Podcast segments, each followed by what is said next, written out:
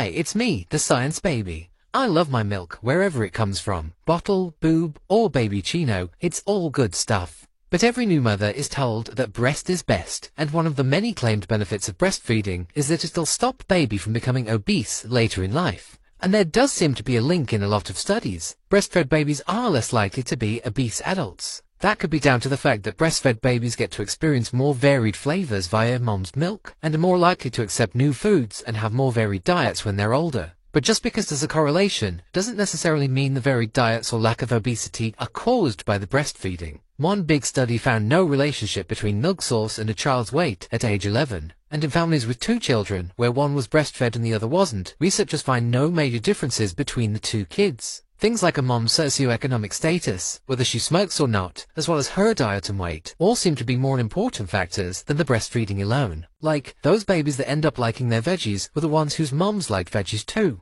And on the whole, the moms who like their veggies tend to be the moms who want to breastfeed too. So don't worry too much, Mom. Whether from the boob or the bottle, when it comes to your baby's body, it's not the milk that makes the difference.